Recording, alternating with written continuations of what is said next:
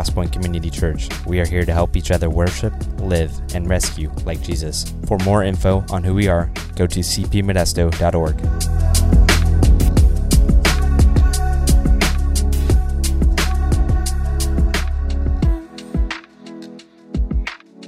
Uh, welcome again to Crosspoint, whether you're here in person or if you're joining us online. Super glad you're here.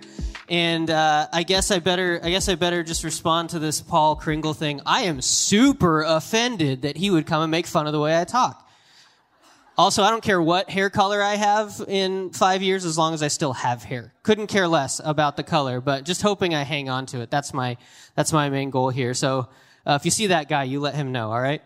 Um, excited to get into what we're going to be talking about here this morning but i just want to i want to clarify something real quick uh, we have a cool opportunity in front of us right now kind of in this season uh, where everything's kind of all, all the methods are kind of thrown out and readjusted and all that kind of stuff and you may have noticed if you've been in the church world, you've been at Crosspoint, oftentimes we'll begin our service with the majority of our time of singing and worship. And it was, I was so grateful that we got to kind of do that with one song this morning. Um, and you may have noticed over the last few weeks, we've been kind of putting most of that uh, time of singing and worship at the end of the service. And there's some practical reasons that we decided to do that uh, because of the time we're living in. But it's also a cool opportunity. I just want to draw our attention to it for just a moment. Uh, oftentimes in Scripture, especially in the Old Testament, when the Israelites would get a word from God, they would receive that word, that truth from God, and then they would respond with singing and with worship through singing.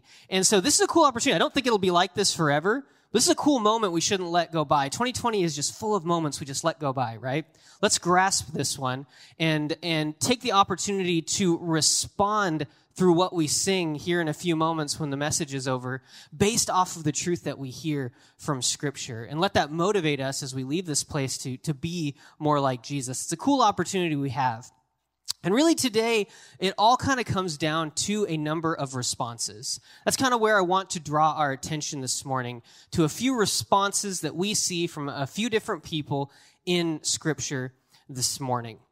And so, if you've been with us over the past few weeks, uh, you'll know that we have been walking through this series, uh, just simply titled Jesus, where we're going through the book of Mark, Gospel of Mark, uh, just taking the time uh, now it's really important. It's always been important, but especially right now, to just look at the life, the actions, and the words and the thoughts of Jesus. Um, he is he is what we are about, not another Christian leader, not someone who wrote a book. We want to look at the life of Jesus because he is our perfect example of how we are to live. He's our everything.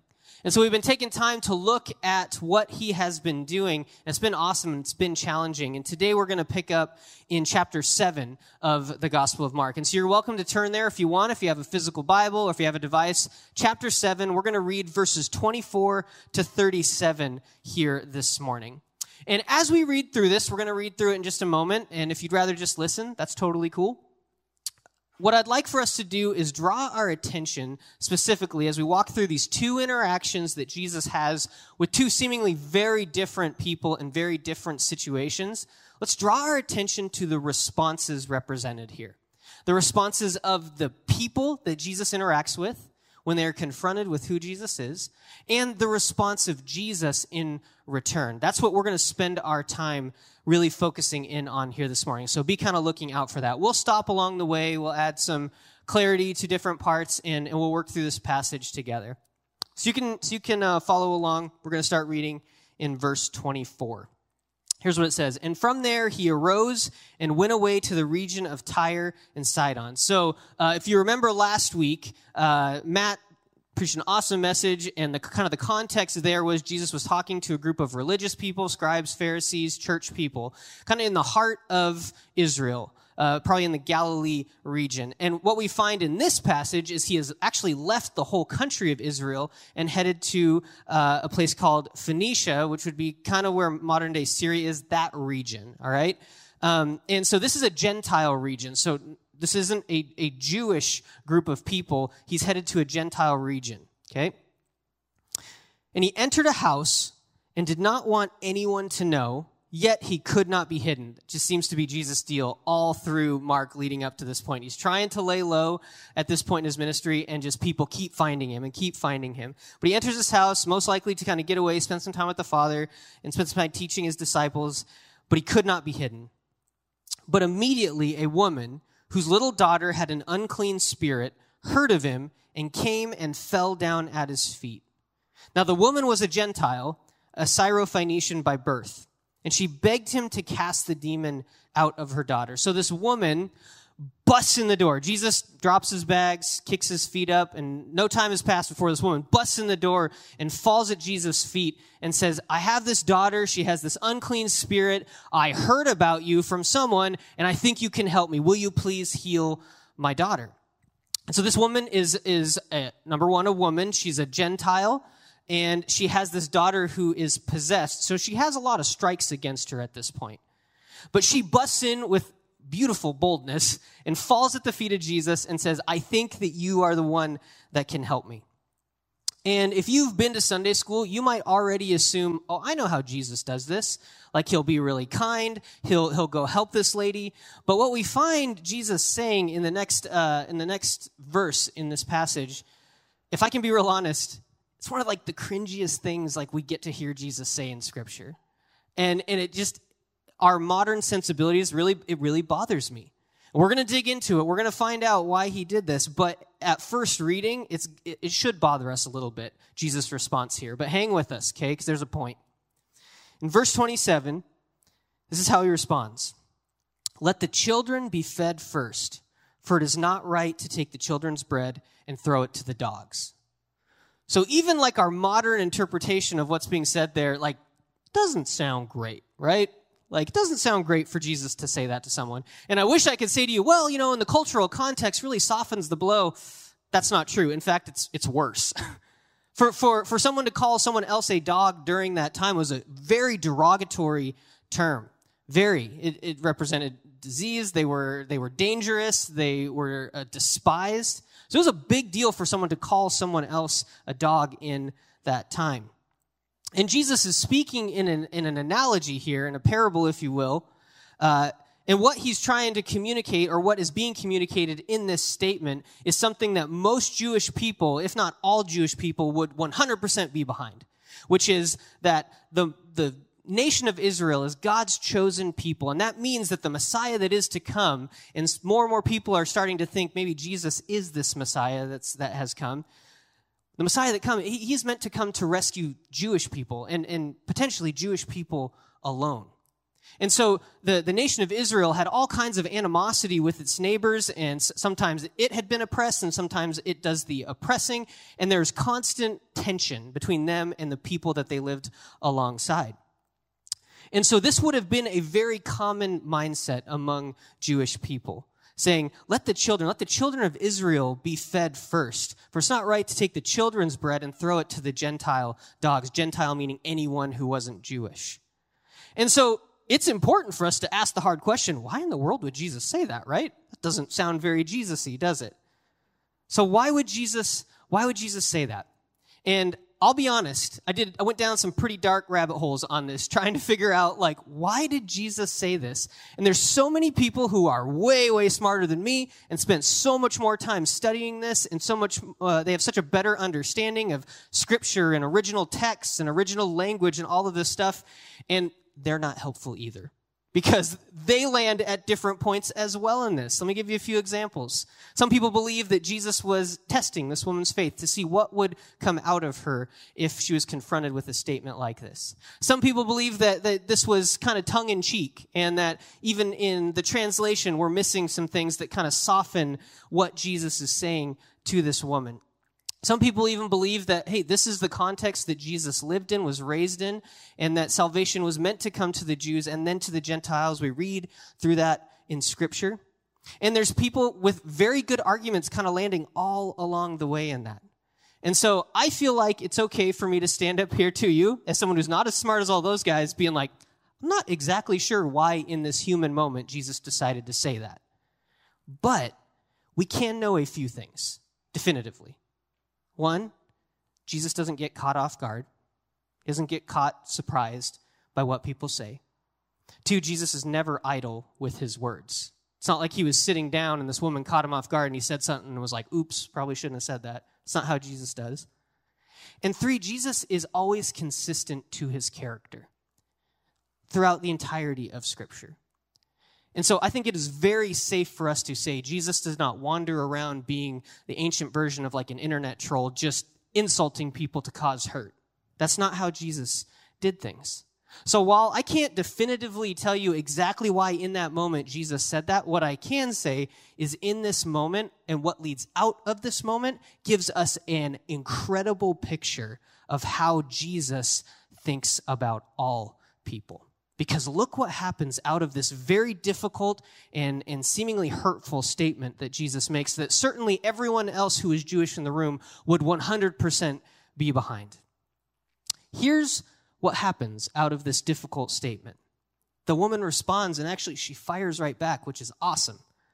In verse 28, she says, Yes, Lord, yet even the dogs under the table eat the children's crumbs. She was like, Jesus, you've been in a house with babies before. You've seen how much food flies off the table to the dog, right? Anyone here with young kids and an animal knows that this is the case, right?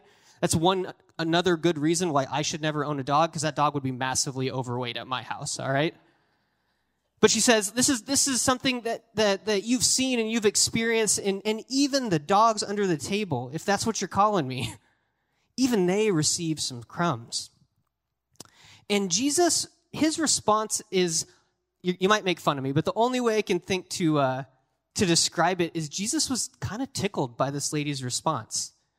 Because Jesus, all throughout the book of Mark, if you go back, uh, we'll see over and over again Jesus talking to people who should get why he's there, and they consistently look at him like a deer in the headlights, right? Just go, just go to last week. He's talking to educated religious people, and he gives them this super easy analogy that, hey, what's on the inside is more important than how you look on the outside. And they all look at him like, oh, what, what are you talking about, Jesus?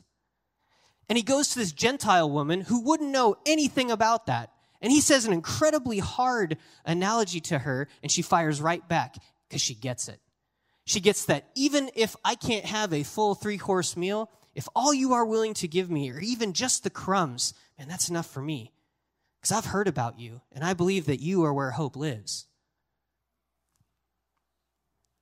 I, I think Jesus probably sighed a sigh of relief in that moment. Like, finally, somebody who gets it. And this is what he says For this statement, you may go your way. Your demon has left your daughter. He didn't do some big pronouncement. He didn't go visit this girl. He just said, Your daughter is free from the spirit. Go get her. And she went home and found the child lying in bed and the demon gone. Then Jesus kind of heads home verse 31, it says, Then he returned from the region of Tyre and went through Sidon to the Sea of Galilee in the region of the Decapolis.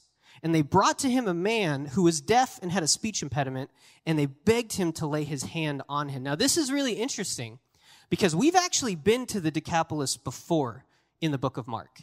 In Mark chapter 5, which I think Travis preached this message, you might remember that Jesus landed in this area before, and he was met by this demon possessed man who lived in the graveyard, and he had the demons named Legion because there were so many of them. You might remember that. And Jesus heals this man and throws all these demons into these pigs, and the pigs run into the water and drown themselves. And the story ends with the entire town begging Jesus to get out of here. They're like, You are too much for us, man. We need you to go. They're begging for him to leave. And the man who is healed is begging Jesus to take him with him. Jesus denies his request. He says, No, you stay here and you tell of what God has done for you. A few short chapters later, Jesus arrives back on the scene and they're not begging him to leave. They're begging him to heal the people who are broken. I think this just goes to show us what impact a person can make in the world around them if we are just willing to tell about what God has done to us for us, in us. So these people, they're, they're bringing these, this, they bring this man before Jesus who was deaf and had a speech impediment, most likely couldn't speak at all, and they're begging him to heal him. They're begging him to lay his hand on him. And here's what Jesus does in this very tender moment here. And taking him aside from the crowd privately, he put his fingers into his ears, and after spitting, touched his tongue. Very not COVID friendly, right? And it seems kind of weird to us. We're going to get into why that's significant here in a little bit. But he put his fingers into his ears, and after spitting, touched his tongue, and looked up to heaven. He sighed and said, Ephphatha, that is, be opened. And his ears were opened, his tongue was released, and he spoke plainly. And Jesus charged them to tell no one. And if you've listened to any of the other messages in the book of Mark, you know what's going to happen here. They cannot handle it. He says, Don't tell anyone, but the more he charged them, the more zealously they proclaimed it. And they were astonished beyond measure, saying, He has done all things well. He even makes the deaf hear and the mute speak. So, two unique interactions, two kind of different scenarios and different people, but there are a few common threads I think we are meant to see in this. And they, they are meant to challenge how we do things in our lives.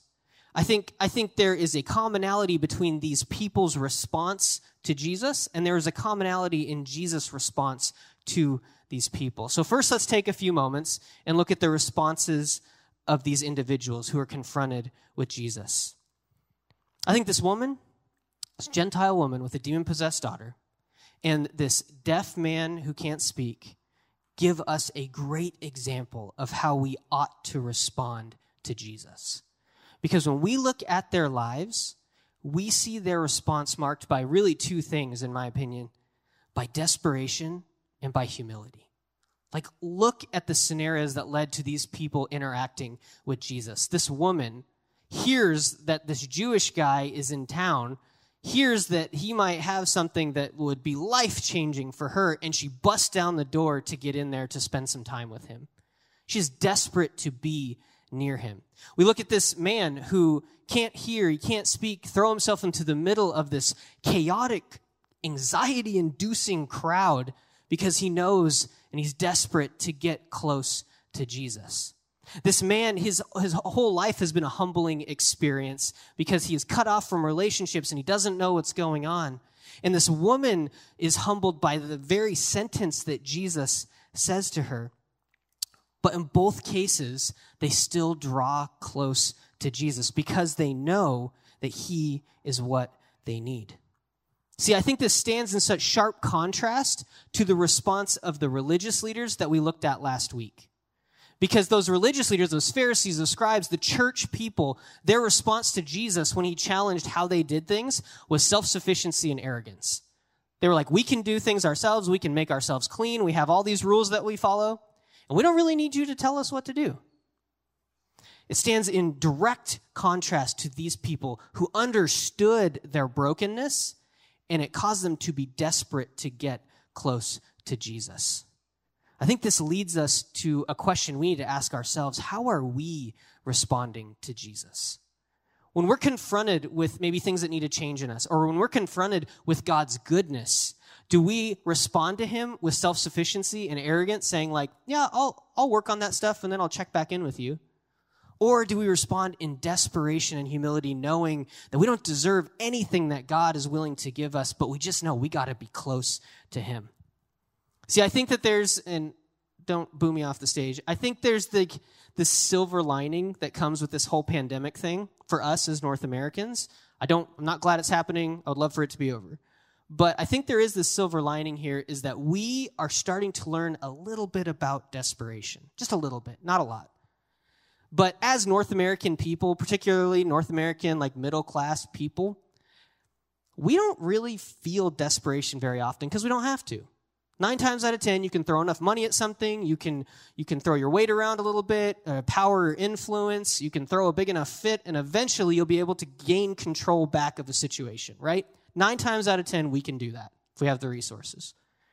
But now we're living in this situation where there's this virus and it's kind of this great equalizer, and we are stuck feeling a slight bit desperate. We're starting to feel that maybe I don't have control over as much as I thought I did. Is that desperation pushing us into the presence of Jesus? It should be. A lot of the rest of the world gets this. We need to make sure that in our interactions, we're not trying to gain control back from what God is doing, but instead, in desperation, lean into the goodness that, that uh, Jesus has offered us. We not only get a good picture of how we ought to respond to Jesus. But this passage also gives us a really good picture of how Jesus responds to us.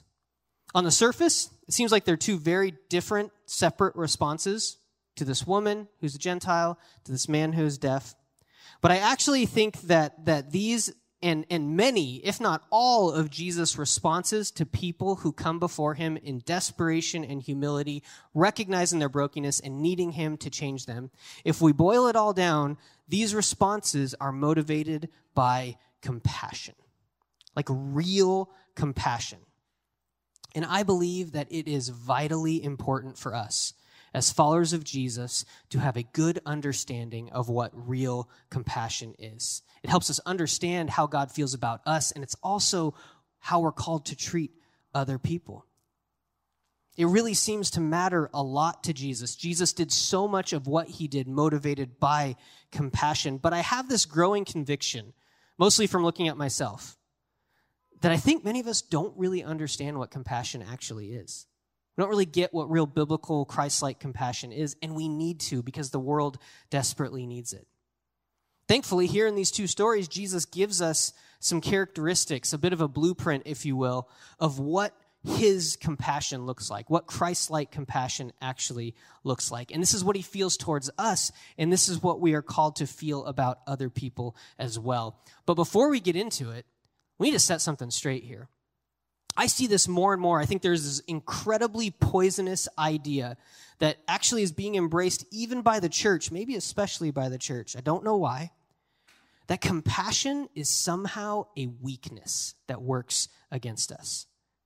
I think we get to that place because we don't understand what compassion is. I think we get there because we think compassion is just being nice to people or not rocking the boat.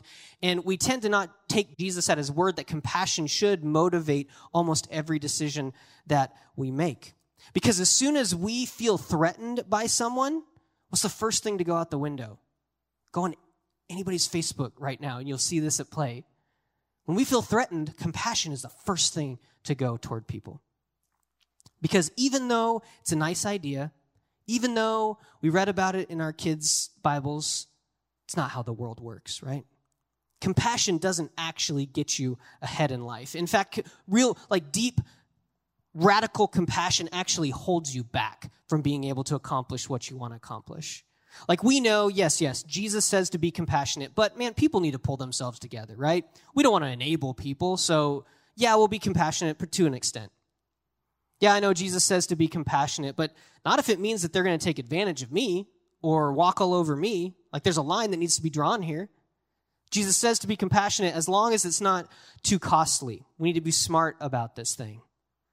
Jesus says be compassionate, but there's only so much I can give. So I'm going to pick and choose who I'm going to give it to, and they kind of got to deserve it. And some of us would never say those words out loud, but our actions still paint that picture that when it comes down to it, compassion is a nice idea, but we still view it as a weakness. Church, we have to settle this once and for all. Real compassion is not weakness, period. Real compassion is one of our greatest strengths. And here's why because real compassion does not turn a blind eye or pretend like there's nothing broken in the world. Real, real compassion doesn't dismiss wrong actions or try to escape consequence every time, but real Jesus like compassion stares brokenness in the face and says, I'm going to choose to love you anyway. Because that's exactly what Jesus did for you, and that's exactly what Jesus did for me. He saw us at our absolute most broken moment, our lowest of lows, and said, I love that man. I love that woman. I love that child. Your brokenness does not scare me away. In fact, in spite of what you have done, I will love you to the point where it costs me my life so that you can have relationship with God, so that you can be part of this family. Even though you hated me, even when you took advantage of me, even when it cost me everything, I will still choose to love you. Man, if you still think that's weakness, I don't even know what else to say. That's the type of compassion that Jesus lived out day to day, and it's the type of compassion that we should be chasing after with every fiber of our being. Real compassion is not weak, it's strong. It's not just being nice, it's much, much deeper than that. And that is really good news for us because we need that kind of compassion. And as followers of Jesus, We need to show that kind of compassion to other people. So, what does that real compassion look like then? If we can settle in our brains, at least for the moment, okay, I'm not going to think about it as a weakness anymore. I'm really going to take Jesus at his word and just go for it with everything I have. Then what does that actually look like? That can be a really hard thing to figure out because the world has messed it up so much. I think in these two interactions, Jesus has shown us some characteristics uh, that that we can emulate as we try to pursue compassion in our lives. So let's take a look. I just want to run through three real quick. They're not going to be long, they're going to be short, to the point, but I think these are the things that will help us grasp real Christ like compassion in our lives. The first thing we see in Jesus is this real compassion doesn't cut anyone off. Both these people were completely cut off in different ways. This man who was deaf and couldn't speak, he was physically cut off from the world around him, right? And because he was disabled, he would also be cut off socially from a lot of, from a lot of uh, people and things. And Jesus saw this man and saw that he was cut off from the things that he needed. And Jesus chose to enter into the situation that he was in in a very tender and gentle moment to provide the healing that this man needed. The woman, she was cut off. She was a, like I said, she was a woman. She was a Gentile. She had a demon possessed kid. That's a lot of strikes against a person. She was cut off spiritually, at least people thought so. She was cut off socially. She was cut off from certain rights and privileges. Yet Jesus made a point to go to where these people were. I think that speaks volumes to how Jesus functions and how real compassion looks. If we are really going to embrace the type of compassion that Jesus models, we don't get to cut people off. I'm really glad Jesus didn't cut us off when sin ruled in our life, right? I think most of us are pretty good at compassion management, is what I call it. Determining who gets it and how much and who deserves to have the compassion that I have in me. It's like we have this compassion valve uh, that we have total control over. We turn it on for some people and we turn it off for other people. And maybe, maybe let a little bit out for some people if we kind of like them and then we close it back up. So I think real compassion turns that sucker wide open. Jesus seems to make the case that no one gets cut off from his compassion. Not a Gentile woman, not a disabled man, not an arrogant Pharisee, and not you and not me. That's a hard thing for us to live out because that means that the people you love and the people you hate still get our compassion. We don't get to hold back, we don't get to cut off. So let's make it real here. This is not theory. That means Republicans and Democrats, conservatives and liberals, maskers and anti maskers, rich, poor, those being hurt, those doing the hurting, the wicked, the righteous, no matter skin color, ideology, orientation, failures, whether you count them as a friend or a legitimate enemy to you. As a follower of Jesus, no one gets cut off from real Christ like compassion. Period.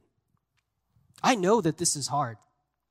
And I know that there is a need for wisdom and discernment in how we navigate these relationships. That's why we need to stay connected to Jesus. But this is exactly what God calls us to. And, and I say that it's hard because I'm walking through this myself right now. And I'm running out of time, but I'm just going to keep going, okay?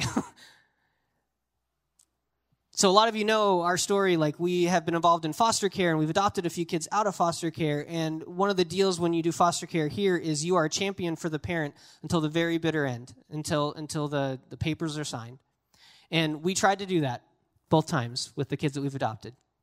And both times, the relationship kind of flamed out with the parent. And that's not untypical. And if I'm going to be honest with you, even though it feels gross to say this, it was kind of a relief because it made things really simple. And then a couple months ago, I'm driving with my daughter in the car, and I look over, and there's her dad in a car next to me. And I'd like to tell you that I was like, oh, what an opportunity. If I can be honest, my heart dropped because things were so easy and so clean. And all of a sudden, I had a choice that I had to make.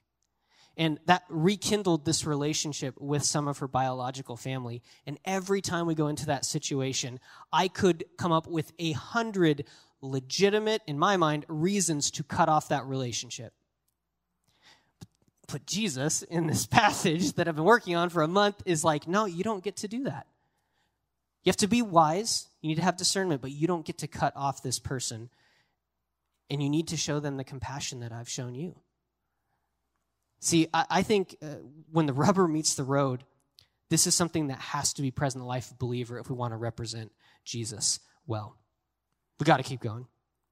The second thing that I see represented in these stories uh, that help us embrace real compassion is real compassion is specific. Like you look at specifically the, the interaction that Jesus has with this man who is deaf. And he responded just so beautifully to this guy's situation. He took him away from the crowd. He communicated with him the only language he could understand by kind of miming it out. Like he was very specific in how he interacted with that man, and he was very specific how he interacted with this woman, and he was very specific every single time he showed compassion to anyone. And I think that's an important reality for us because it forces us to be intentional. Compassion doesn't really allow us to program it. I think we'd like that. Come to the church from 6 to 9 on Sunday night. We'll do compassion. You can check it off your box and then we can go about our life, right? But that's not that's not what real compassion looks like. It's it's being aware, it's having the eyes to see, and it's, and it's being willing to be specific to individual situations. Because sometimes something that is incredibly compassionate to one type of person would not be to another. And we don't get to just blanket over all of it. We got to care about the individual and then respond with individual specific compassion. The last one, and then we're going to wrap up here, that we see in these interactions with Jesus is real compassion is compelling. Real compassion mobilizes people. Look at what this crowd did after Jesus healed this deaf man. After seeing this incredibly compassionate act, they could not stop talking about it. They didn't talk about what he said, they didn't talk about what he looked like or what his crew was doing. They saw this man show incredible compassion to someone who was broken and they could not stop talking about them. Jesus asked them not to, and they still couldn't stop talking about it. See, I really believe this when, when we as the church are known as a compassionate people, it's compelling. It's what people want to see. It's really easy for us to know that compassion is important, but we kind of use it or we look at it as a side issue. Like real things get done with strategies and charisma and vision. But in the life of Jesus, we see him lead with compassion he was constantly telling people to relax, don't go tell everyone about this, at least up to this point in the Gospel of Mark, but they can't help themselves because they're compelled by the compassion they see. See, I believe that real strong compassion is very compelling to a world who needs Jesus. But here's the problem. And I think we gotta we, we, we just have to be willing to say this truthfully. The North American church is gaining this very earned reputation over the last year it's not for compassion. It's for being entitled babies that throw a fit when we don't get what we want. It's doing a lot of damage. And I know I can speak for Matt and Travis and all the leadership of this church that that's not what we want to be known for because that's not representing Jesus well. We need to be a people who are motivated by radical, real compassion a people who are willing to lay down our rights and our privileges and the things that we think are really important for the benefit of people who need to know Jesus. Why? Because that's what he's done for us. That's what he consistently does for us. And it should motivate us to do the same. It is incredibly compelling when Christians choose to live by compassion, real compassion, strong compassion. And it's something that this church, I think, needs to be known for. And so we have a choice in front of us. The band's going to come back up and we're going to sing a few songs together. And we have this choice in front of us right now. Like these people, we have a choice of how we're going to respond. We've heard some truth of Scripture. We've seen maybe a part of Jesus we haven't been aware of before or we've forgotten about. And we have a, a choice in front of us to, uh, in how we're going to respond. I would urge us, let's respond the way that this woman and this man responded. Desperate to get close to Jesus. With humility, saying, Lord, even if all you gave us were just crumbs, man, that would be so worth it. But we know you're our dad and you give us really good gifts because you promise it.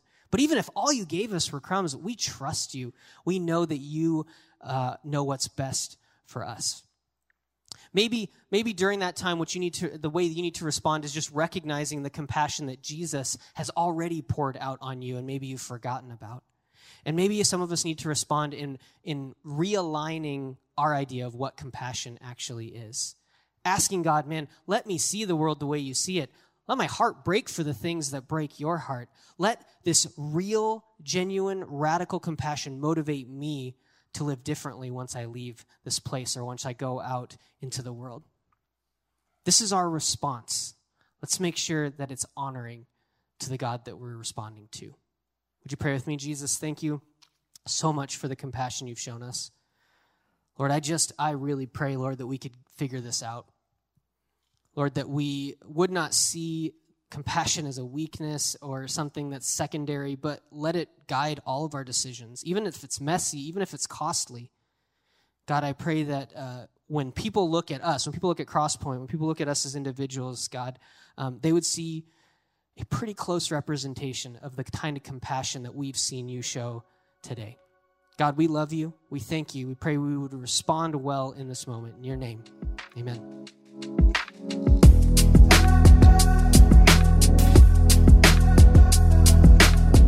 Thanks so much for listening. We hope you feel inspired and moved by what God is doing here at Crosspoint.